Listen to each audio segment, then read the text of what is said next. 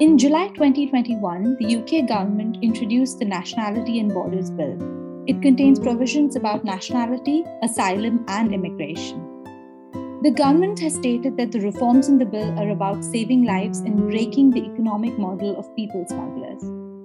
Human rights defenders, in contrast, have called the bill inhumane and described it as a cruel legislation that will undoubtedly cause harm. On April 28, 2022, the bill became an act of law.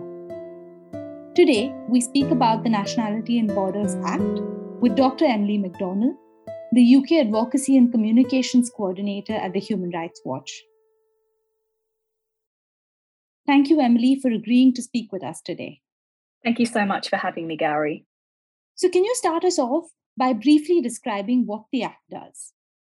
This is arguably the most draconian Immigration Act that we have seen in the UK's history.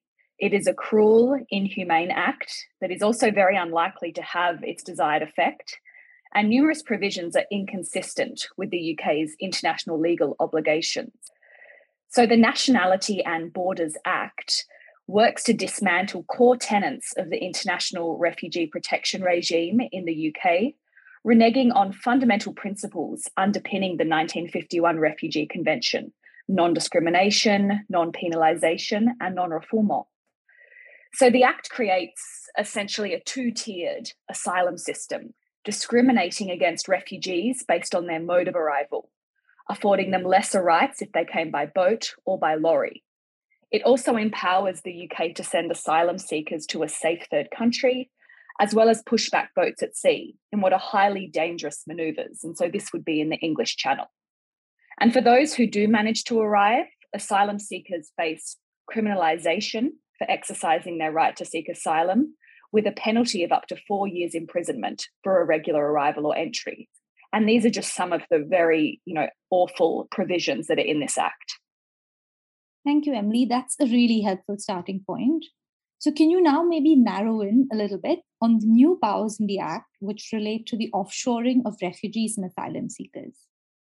Certainly. So, the Act empowers the UK to remove asylum seekers from the UK to a safe third country while their asylum claim is pending. This is a country that the Home Secretary designates as safe based on provisions that are set out in the Act. But it's important to note that the person does not have to have any prior connection to that safe country. So they don't need to have traveled through there or be related to it in any way. So they may never have even been there. So the Act empowers the UK to engage in extraterritorial or offshore processing or offshore detention, but it doesn't specify what kind of you know removal what this would look like so recently, um, the UK government signed an agreement with Rwanda to expel asylum seekers arriving irregularly to the UK to Rwanda. And this is a one way ticket. So, asylum seekers who are expelled from the UK to Rwanda will have their asylum claim processed by Rwanda. And if they're recognised as refugees, they will be granted refugee status in Rwanda, never to come back to the UK and Rwanda will otherwise handle their case if they're rejected. That sounds really horrible and shocking. Can you tell us now how all of this, what you just described, and the act as a whole, affects the rights of refugees and asylum seekers?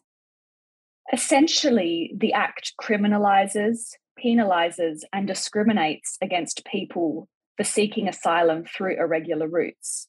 And this is despite refugee status being grounded solely on the threat of persecution or serious harm. And importantly, international standards recognize that asylum seekers are often compelled to take these irregular routes to seek protection. They may not be able to get a visa, they may not have a passport, so they're compelled to take these irregular routes.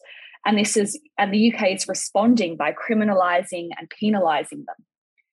So it raises issues with a whole host of fundamental protections for asylum seekers and refugees. In terms of the obligation not to send someone to a place where they would be at risk of persecution or serious harms, or at risk of being sent from there to a place where there is a risk of such violations. Parts of the Act are also inconsistent with the duty to rescue persons in distress at sea rather than push them back, and the rights of individuals to leave any country and to seek and enjoy asylum in the UK. On pushbacks, they also greatly heighten the risk of other human rights violations, including the rights to life, liberty, and security of the person, the right not to be subjected to torture or to cruel, inhuman, or degrading treatment, because pushbacks are highly dangerous maneuvers that increase the risk of harm to asylum seekers. And on offshoring, we know that Australia's offshore detention sites on Nauru and Manus Island in Papua New Guinea caused immense human suffering, leading to violations of the right to life, not to be subjected to torture or cruel, inhumane, and degrading treatment, or are arbitrarily detained, with detainees having experienced severe abuse, inhuman treatment, and neglect. So, in sum, the Act affects a number of rights of asylum seekers and refugees and undermines their right to seek asylum in the UK. How does the Act then undermine international law? So, as just mentioned, um, the Act undermines access to asylum in the UK, and we have the UK reneging on its international law commitments. At a time when it should be showing greater responsibility sharing of refugees and solidarity in the protection of refugee rights, you know, we've had the crisis and the ongoing crisis in Afghanistan, Ukraine. The UK is instead shirking its responsibilities under the Refugee Convention to people seeking asylum. Through externalization measures such as offshoring and pushbacks, it is abdicating its responsibilities under international law, which is against the spirit of the Refugee Convention and undermines the international refugee protection regime on a whole when everyone needs to be sharing responsibility. The UK should be ensuring access to fair and efficient asylum procedures, including at its borders and also its juxtaposed borders in France, and providing more options for people to travel safely to the UK. And just to just a final point on this is that punitive and inhumane measures, many of which are in this act, will not stop people fleeing and seeking protection in the UK or other countries. The UK and other countries need to provide individuals with safe routes to reach their territory, and this is the only way that we will we will reduce people being compelled to take these very dangerous, irregular journeys. Thank you, Emily. This is a really concerning measure, and thank you for your work on this and for speaking with us today. Thank you so much, Gowri. It was a pleasure.